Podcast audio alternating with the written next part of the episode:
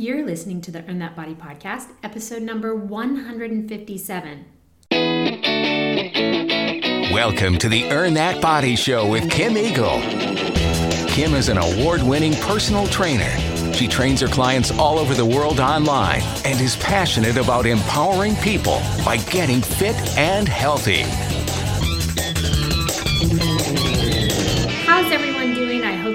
Great. Sorry we missed a podcast last week. It was a holiday week and I was coming off the Chicago Marathon. We're going to talk about all of that today, but I wanted to let you know that registration is now open for the Earn That Body Holiday Challenge.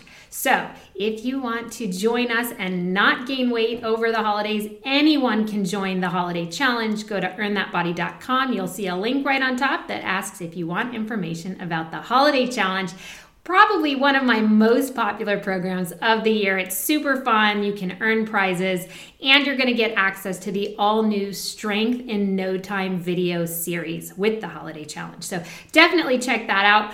Again, we're going to talk today a little bit about my marathon, but not about Chicago Marathon, although it was awesome.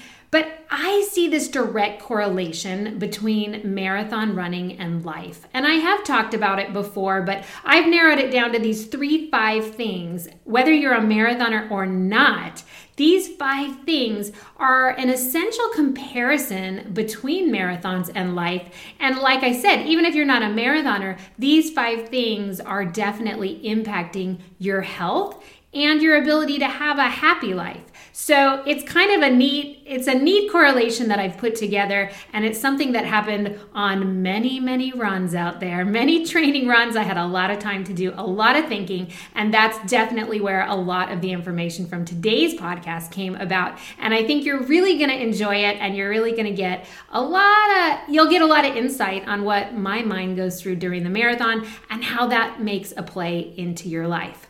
But first, this. And now it's time for the Eagle's Eye on Health. These are Kim's quick tips, latest health news, or piece of weekly inspiration. In today's Eagle Eye on Health, I came across a great article in the Idea Fitness magazine, and the title of the magazine article was Social Media Influencers Give Inaccurate Health Advice.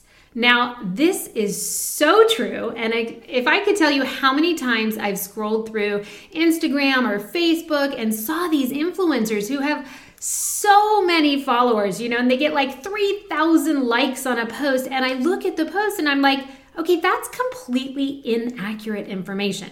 It could be health information, nutrition information. I see them doing workouts where their form is absolutely horrible. And I'm always wondering, like, how does this person get 3,000 likes and they're not even giving accurate information?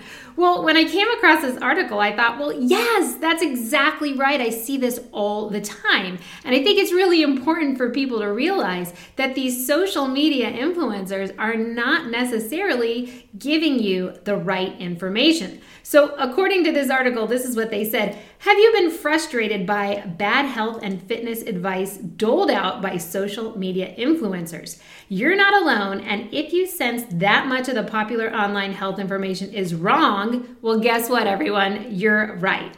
A recent study of key UK social media influencers' weight management blogs presented at the European Congress on Obesity in Glasgow, Scotland in April 2019 showed that most of these influencers were not reliable weight management resources. We found that the majority of the blogs could not be considered credible, as they often presented opinion as fact and failed to meet the UK nutritional criteria. This is potentially harmful as these blogs reach a very wide audience. Now, investigators reviewed influencers who had a minimum of 80,000 followers, which let me tell you something, you guys. 80,000 followers is so much. On Facebook, I have 5,000. 80,000 is crazy. That's definitely a big one. So, they only looked at people who had a minimum of 80,000 followers on at least one social media site blue tick verification that recognized the person as being influential on at least two social media sites and an active weight management blog. Nine influencers met these criteria. they made a 12 point checklist of credibility indicators for each social media influencer that included things like are there appropriate and visible disclaimers displayed on the blog? Are they adequately qualified to provide weight management advice? Does the blog adhere to UK nutritional criteria? Researchers also analyzed the 10 latest recipes on each blog for nutritional data. And guess what? Only three influencers, three influencers, everyone, uh, recipes met calorie targets set by Public Health England and UK food standards. So basically, what they're saying, they said that only one out of nine influencers met the standards. So, what are we going to do about that? Well, you really have to take social media with a grain of salt. If you're following someone on social media and you're looking at their workouts, just don't assume they have the best form. Don't assume they know what they're doing. A lot of the social media influencers out there obviously are looking to make money. They're looking to sell a product. And so you may always see a connection between their workout to a certain product that they're selling. They may not even be behind that product but they're selling it because it's making them money. So whenever a social media influencer is selling you something, which let's face it, they're they're online to make money, right? That's where you really want to be worried. If they're selling you a supplement, you should be very cautious of that because they might not necessarily know anything about that supplement other than that that company said, "We will give you a percentage of money for everyone who uses your discount code." And so then they're going to go online and be like, "This is the best protein powder there is. This is the best support this and and here's my, you know, code and I use it every day." Even if they don't use it every day.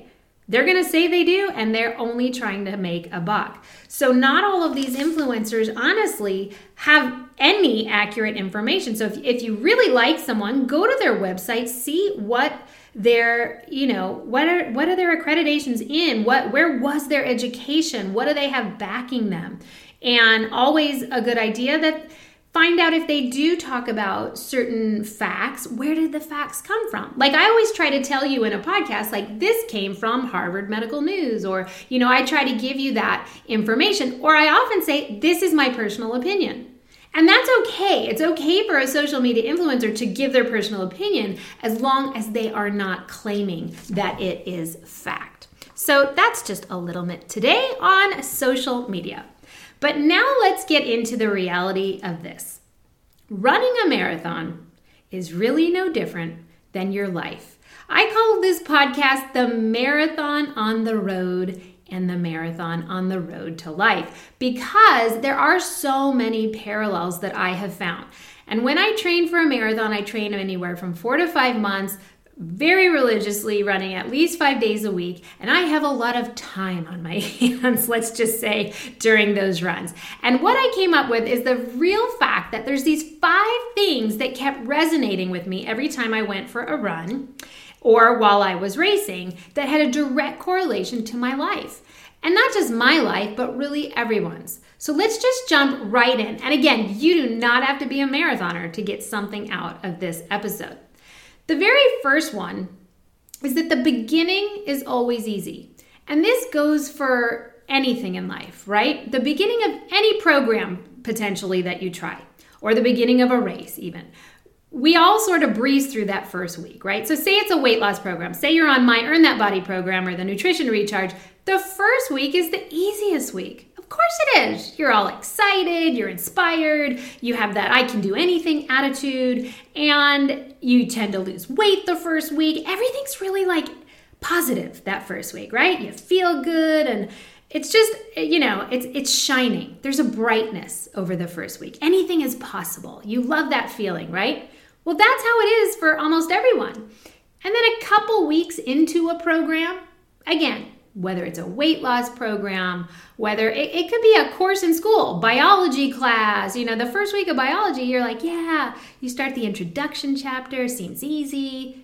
But a couple weeks in, that's when things start to slow down, right? That's when that bright glimmer of anything is possible eh, starts to starts to dull a little. It's not as exciting. Now you've been doing it a couple weeks. Maybe your weight loss slowed down, which is normal, just so you know. The first week you'll always have your most weight loss, then things start to slow down. Totally normal. Your excitement starts to drift. You sort of lose that fresh inspiration.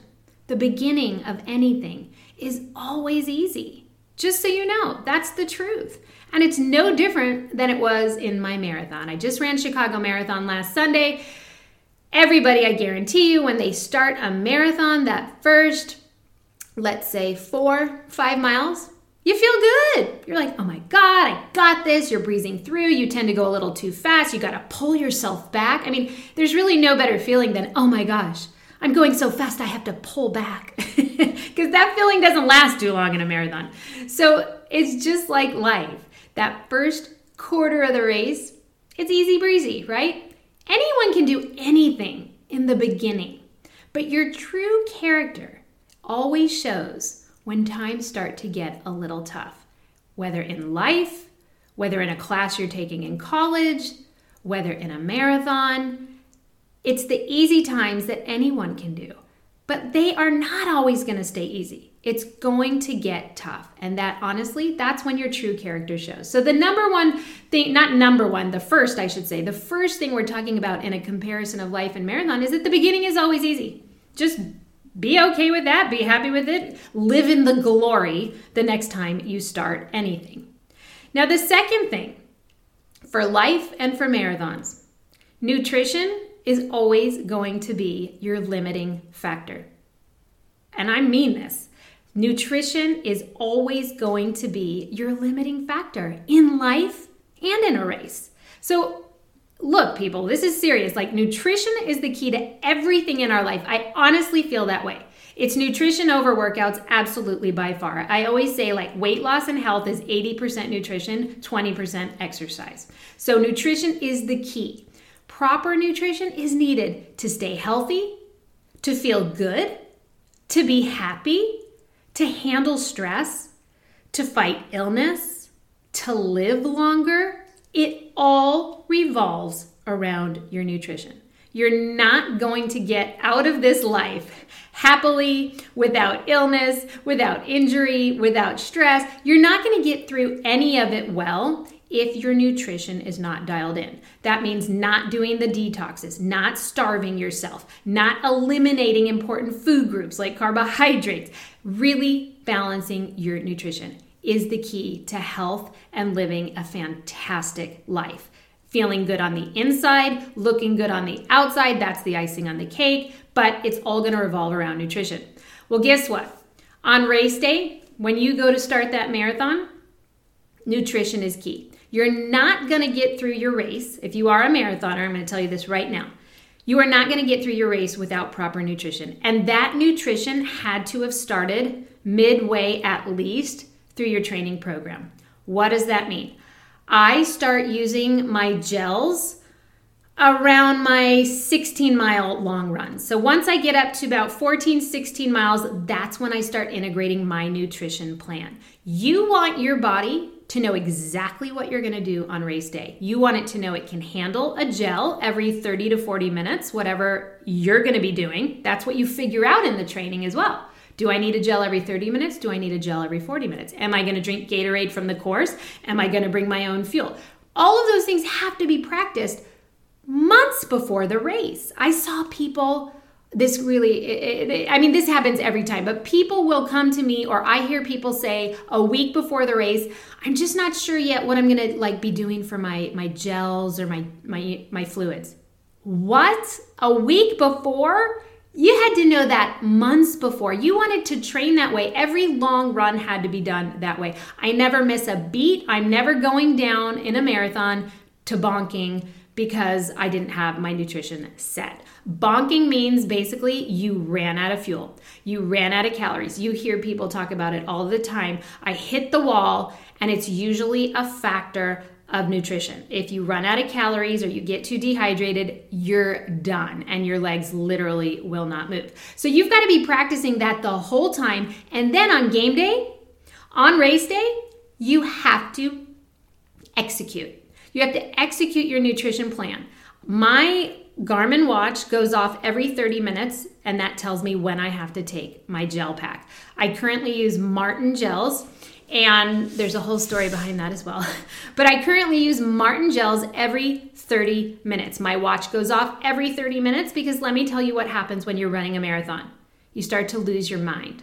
You don't know what time it is. You can't remember when you had your last gel. You can't remember a whole lot. So every time my watch buzzes, that means, oh, 30 minutes gel in my mouth.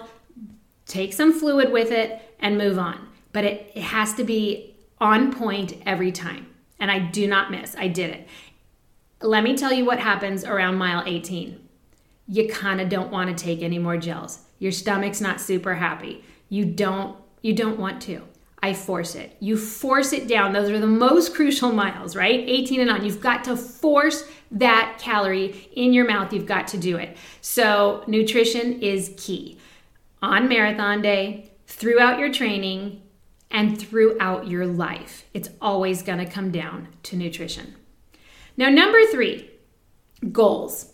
You have got to have goals in your life because I feel like if your life gets a little stagnant, sometimes we get a little depressed, life slows down, you get a little bored almost. I mean, don't get me wrong. I know everyone listening to the podcast, you're super busy. You're your moms, your parents, you have full-time jobs. You you have a lot going on. So I don't want to say you're bored and that you're not busy, but you know what I mean when you're just sort of like down, you're just a little bit blue, you're not excited about a whole lot. That's when you have to make sure you have goals set. I always talk about goals because I really think it is important to pick goals and and I'm talking about goals that scare you just a little bit, right? I feel like I didn't even start living like really feeling what being alive felt like until I started setting some of my sport type goals. That nervous feeling that I had before I did my first Ironman, not knowing if I could actually complete it. And then hitting that finish line and completing a goal that absolutely scared me, that is such an incredible feeling. Like you're so empowered when you reach a goal like that. You've got to feel a little nervous. I want you guys to pick big goals. Don't pick little goals that you know you can do. Pick a few goals that you don't know if you can do. Be okay with failing at it many times. I'll tell you about my failures. It's continuing and it's okay. You've got to pick things that make you a little bit nervous. Um, I did the Alcatraz triathlon several years ago. Do you think I wasn't freaked out to jump in that water? That water is so cold. They tell you there's sharks in there. That was like the least of my worries at that point when I hit the water. I was terrified, but there was no greater accomplishment than finishing that race. I was afraid. I did the work. It's a hard, hard race, and I got to the finish line. You accomplish those type of goals, and there's a different sense of life. There's a different sense of empowerment. And those blue days, they're not so often because you're looking forward to things and you're working for things and you're striving for things and you're accomplishing things. So start setting those goals, everyone. And, and, yes, some of them can be easy goals, but set a couple goals that scare you. Be okay with not even being able to reach the goal right away. Maybe it's to take five years, 10 years. Be okay with that. Because I'm telling you, it pushes you and it gives you this sense of living. Well, even in the marathon, you've got to have goals. And I, and I definitely feel like I've I've maybe learned this the hard way because I used to do a marathon and I used to pick one goal. And my only goal, and so many people's goal when they run a marathon, is just to qualify for Boston. That's all I want to do is I want to qualify for Boston. Well, I can tell you that I just ran my seventh marathon and I still have not qualified for Boston. But what I realized is you cannot be racing your marathon just for one goal. I set about five different goals this time for my race because that way, if you don't hit one or all, you know, or two of them or three of them, maybe you're just going to hit one of them and that's okay. But you got to have many goals and you want to keep striving for each one because if one disappears, you need something to keep you going. And I, I learned a lot about that. I read Meb's book Meb is an Olympian, um, retired now, Olympian marathoner. If you're a runner, go get Meb's book. It's amazing. He did 26 chapters to represent the 26 marathons that he's run. And he talks a lot about the different goals that he would set in his race. And if one started to drift away because he couldn't hold a pace or he got injured, he went to his next goal to keep him going. And so I really valued that a lot and I really put that into play in this recent marathon that I just did. So let me tell you about what my five goals were last week. My first goal always is to hit the finish line. I never want to quit a marathon. I never ever want to quit. I want to hit that finish line. I don't care how long it takes me. Anybody who can hit a finish line of a marathon did something amazing. Even if you were the last finisher that day, it's even harder for the person who does it in a longer period of time. It's very hard to be on your feet for that long. So, my very first goal is always to hit the finish line, preferably without injury. My number two goal was to qualify for Boston. I always like to, I'm always going to go for it, right? And it's a big one, and I knew it was a reach for me last week. They just dropped the times to qualify for Boston by five minutes to make it even harder, and then you had to beat that by another two minutes to actually get in. I knew it was a big stretch for me this year, but it doesn't mean I'm not going to go for it. My third goal was I did not want to see one 10 minute mile. I didn't care if I had 959. I did not want to see one 10 minute mile. I've never done a marathon yet that didn't have at least one 10 minute mile. And my last marathon a year ago, Mountains to Beach, I blew up. That's the first race I've ever blown up, and that had to do with the training that I had. Um, I blew up at mile 17, and it was an absolute SHIT show from that point on. I had an 11 minute mile, I had a 10 minute mile, I had a 10 30 mile. I mean, I literally, that's the only race I've ever blown up before. And so to last week, I told myself, not one 10 minute mile. I don't care if you go a 959, but let's not hit a 10 minute mile. My fourth goal was that in the Chicago Marathon, there is a hill at mile 26. there is nothing meaner than a hill at mile 26, especially considering it's a very flat course. So that's probably the biggest, longest hill there is. Now, it's not a huge hill. Actually, I looked at it the day before and I was like, that's the hill? Doesn't look bad. But let me tell you what it looks like at mile 26. It looks like a mountain. Well, I told myself in this race, this is my third time running Chicago Marathon. I am going to charge that hill and charge the finish line no matter what. Even if I'm not PRing, even if I'm not going to hit a BQ, when I make that right turn into the hill, I will charge that hill and pass as many people as I can. That is just a personal goal. I'm going to charge it to the finish line. And then my last goal was I'm going to stay positive this entire race. I am not going to let one negative thought into my head. Because the moment we let a negative thought into our head at any point in life or in a race, it turns into an SHIT show. And last year, when I ran Mountains to Beach and I hit mile 17 and I blew up, I could not have been more negative, and it did not help me one bit get through the rest of that marathon, which I did finish it. It just, like I said, it was an SHIT show. But this time I said, no, it's not going to happen again. Negative thoughts just take you down a hole. They will never lift you up, they will never make you feel better. And that goes for life and for race. If you're having a bad day and you want to focus on all the negative thoughts, go for it. But I promise you, you'll feel worse. If you can try to find a way to find the positive in some of those negative things, it will help pull you out. Did I come up with this by myself? Absolutely not. I've been doing so much reading. I've been doing so much reading on runners, people who inspire me. Um, I just interviewed um, Tanya Farah last the other week. If you didn't hear that podcast, check it out. Mo Farah, Olympian, marathon winner. Um, Mo Farah told her that staying positive, that's how you get through it. That's how you get through a bad training day. That's how you get through a bad race. You stay positive. I'm currently reading Deena Kastor's book. She went through a whole section in the book where everything changed for her when she changed her mental training and she decided to get positive. So, whenever there was a hill that always made her slower, she found a way to make it positive and make it the hill she loved to crush. And I took all of these positive vibes from everybody I know that is successful, not just in running, but in life. You'll notice that some of the most successful people are positive. Now, I feel bad saying this, but I, I'm not a positive person by nature. If anybody, you know, I, and I'm sure you you see me as an inspiration, and I try to always preach positivity because I, I believe in everybody. It's sometimes believing in myself that I struggle with, right? Which is pretty common. If anybody knew my family or anybody in my family would probably tell you. My sister is very positive person. I mean, she's beyond positive. She is completely my role model. she's awesome. I'm not that person. I will tend to see the glass half empty way before half full, but I'm starting to change that and I decided it was going to happen at the Chicago Marathon. And I am I am here to tell you that not one negative thought hit my mind during the marathon. So that was my goal number 5. Now, did I hit all those goals? I'm going to talk about that after this, okay? I'm going to talk about each one of those and if I hit them and how that made me feel. But number four, in terms of life and marathons, achievements. This is the last one that's really important. There is a direct correlation in life and to marathons for your achievements. It is really important to look back at all you have achieved in your life. We've all achieved a lot of stuff, and yet we look ahead and sometimes we feel disappointed, depressed, bummed out about something because we don't ever look back at our achievements.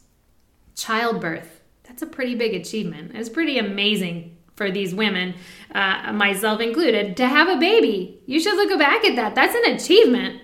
Um, having kids and raising them, that's not easy. It's an achievement.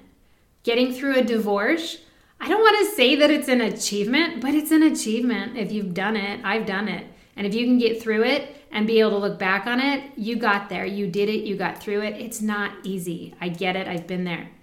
Um, maybe you've gotten, maybe you beat cancer. That's an achievement. And you should look back and be like, I did it. I'm strong. I fought. I did it, right? Or maybe you helped a friend or a loved one get through cancer. That's an achievement as well. Buying a car. Hey, you may save for a long time and finally be able to buy your own car. Buying a house. It's amazing. All the things we sometimes need to look back at and be proud of the accomplishment. These things are big deals, right? But sometimes we overlook them. It's expected. You should buy a car. You should buy a house. You should raise kids. Well, it's also an achievement and we got to we got to sometimes look back and say, I did a good job. I did the best I could. On any days you're feeling blue, do me a favor and look back at your achievements. Look at all the amazing things you have done. Now, racing's no different. When you run that marathon, I look back after the race at everything I did achieve. So here's where I'm going to go back to those goals I had. Did I hit the finish line? I absolutely did. I hit the finish line and I got my medal. it's amazing what we will do for a medal. Did I qualify for Boston? Nope, didn't qualify. Didn't happen. That's okay. Uh, did I go to that hill and finish line with everything I had?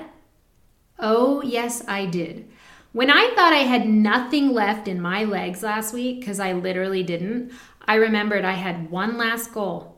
I had to charge that hill and charge the finish line. And let me tell you what happened. I ran up that hill with so much power. I flew through that finish line. I was passing, it was the only time in the last five miles I was passing anyone. I was passing people. I was, you would have thought I was about to get my PR and I had to cross that finish line with a second to spare. That's how hard I was pushing because I had that as a goal. And I couldn't control everything in that race, but I could control that. And so I went for it. I did it and I crossed that finish line. And I want every single person to know that something happened to me that's never happened before. I crossed the finish line and I threw up. yep, it's never happened before. As soon as I crossed the finish line, I had to scoot over to the fence, to the railing, and I'm literally throwing up like so much. I'm sorry, it's so graphic. I, so much is coming out of me, and I I don't know. I'll never know to this day. Is it because I charged the hill and the finish line so hard, or is it because I did add a couple of um, caffeinated Maurten gels that I didn't have a chance to fully practice with? Which I always tell you, nothing new on race day. It wasn't new for me. I tried one or two, but they just came out two weeks before the race.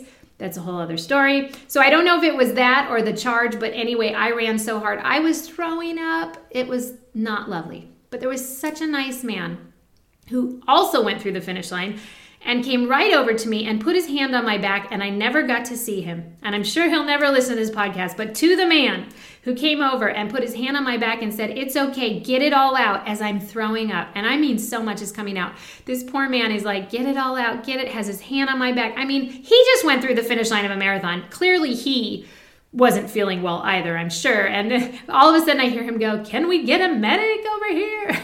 I never got to see his face because I couldn't pick my face up from throwing up. Um, but yes, the medics came over, they got me water. I was fine. But that's never happened before. Uh, what other achievements did I have in this race? That I had the fastest finish in my marathon history. Well, that's something to be proud of, right? So, yeah, maybe I didn't qualify for Boston, but that was the fastest finish, probably because of that goal I had to charge the hill in the finish that I've ever had. And I never gave up. If you think you don't want to give up, everybody wants to give up in the marathon. I have now heard um, this wonderful girl, her name is Pam Hess. Uh, her husband had posted, she ran the race in a 258, two hours and 58 minutes. Can you imagine? That is like unbelievable. And apparently, she wanted to throw in the towel in the last five miles. So, even people who are that fast, we all want to throw in the towel. Whether you're fast or slow, last five miles, you feel like death. It is so, every step hurts, okay? But I never quit and I never will. I always finish a race. If I have to walk, which I did not walk at all, but if you have to, you never quit, and I never did. I never gave up, and I look back and I say that's a huge achievement, a huge achievement. And the last thing that I achieved, which is so important, is that I didn't have one negative thought. Now, someone asked me, Can you please do a, a, podcast on this and explain how you didn't have one negative thought? Well, I made it my mission to not have one negative thought. And I did that by having mantras. So if I started to feel a negative thought coming on, I would instantly go to a mantra. A lot of my mantras are very simple. Things like I can, I can, I am, I am, I'm doing this, I'm strong. And I'll say that 500 times if I have to. Okay, I'm gonna say I can for like two minutes. Ready, go. With every step, I can, I can, I can. That's a positive mantra. I can, I am, I'm doing this. Keep going. You're amazing. All these things. Every time you feel like a negative thought, you've just got to turn it around as quickly as you can. Or you focus on something else. Or I put my music on the last six miles. I definitely, I love music. I put it on in the last six miles, anything to get through. But I knew from experience the negative thoughts are going to slow you down, they are never going to speed you up. But sometimes the positive thoughts, they make things feel better. So I just used a million mantras and I practiced them in my training runs. There's so many training runs that are so hard, just as hard as a race, right? So many times they're hard. Start working on your mantras. Have a ton of them and make sure they're all absolutely positive. Those are the things in a marathon that are just like your life.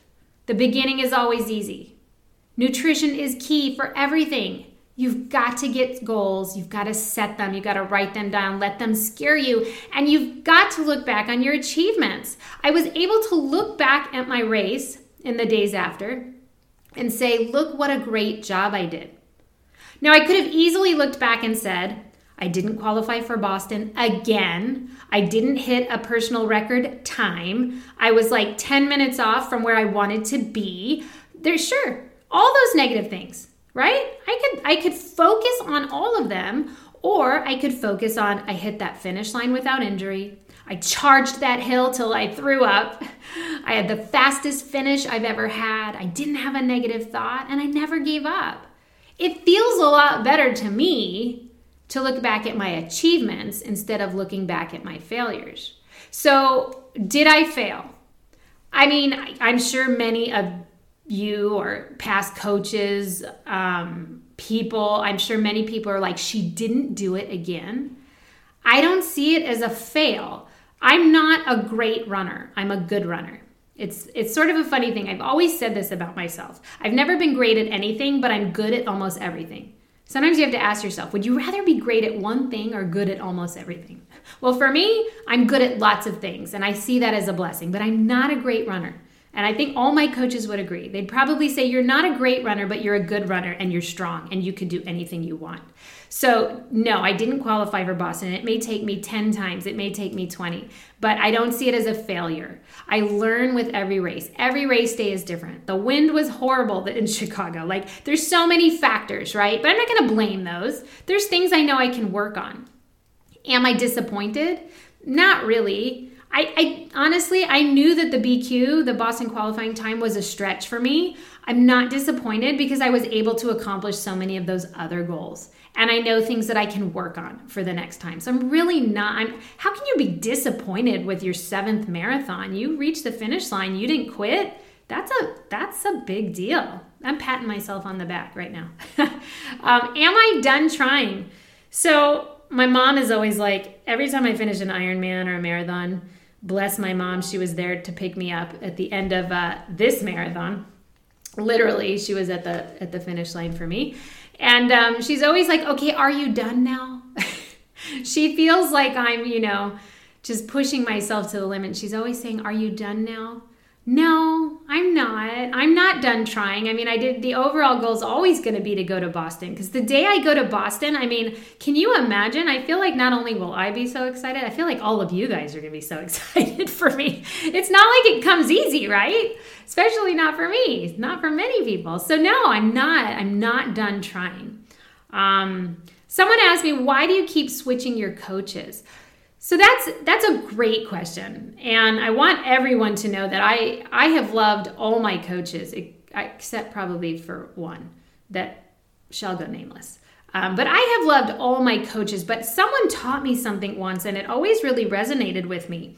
Um, it was someone on my son's baseball team, a parent when he was on baseball. So he was like in second grade, but his kid was really good at baseball, and he made this point of telling me once. He said, I plan on having every coach there is in Austin or this area coach my kid. I don't care what team I'm on. I want every single coach possible to, um, or I want my child to have the experience of every coach possible because every coach does it differently. And he will always learn a, a million new things from a different coach. And I have to agree. I love almost all the coaches I've ever had. They've all done an amazing job. And I don't change coaches because a coach disappointed me. I change coaches. I just want a new experience. Okay, I've done it that way. And now let's see what this coach has to offer. Every coach has taught me something new. And so to me, it's just develop it's like a development thing. I like to learn as many ways as I can in different ways. Every coach generally has their own style, their own their own marathon plan, their own way that they do things. And so I, and, and I have gone back to coaches because I've liked how I've performed with them, or I like their style, or like, you know, I'm always happy there. And so I don't switch coaches because the coach has failed me. I switch coaches because I'm always looking for a new education, I guess you could say, on how to do things. Um, so that's that's that. I mean, Gilbert Gazelles was my coach for this, and he's helped me this entire year. I I had my best half marathon time ever this year. I had my best 10k time ever this year with him. It wasn't my greatest marathon, but I still had a great race because of him. And and I love Gilbert, and you know I'll always be a gazelle and, and still run with them does it mean I'll, I'll, always run with them? Like, no, because I just want to get as many coach perspectives as possible. Um, my Ironman coach, Natasha Van Der Merwe, she's amazing as well. And and quite honestly, if I have to do another Ironman, she probably will be my go-to if she's still taking clients because she did do an amazing job and I really like her as well and I like her style. But don't be afraid if you are in a sport to try different coaches cuz like I said, everybody does it a little bit differently and to me, it's about getting as much education. One coach could say one thing in a different way even though they all mean pretty much the same thing, sometimes they say it in a different way that resonates with you. Or you're like, oh, that's what that meant. Like, now I get it. And so sometimes that can definitely help.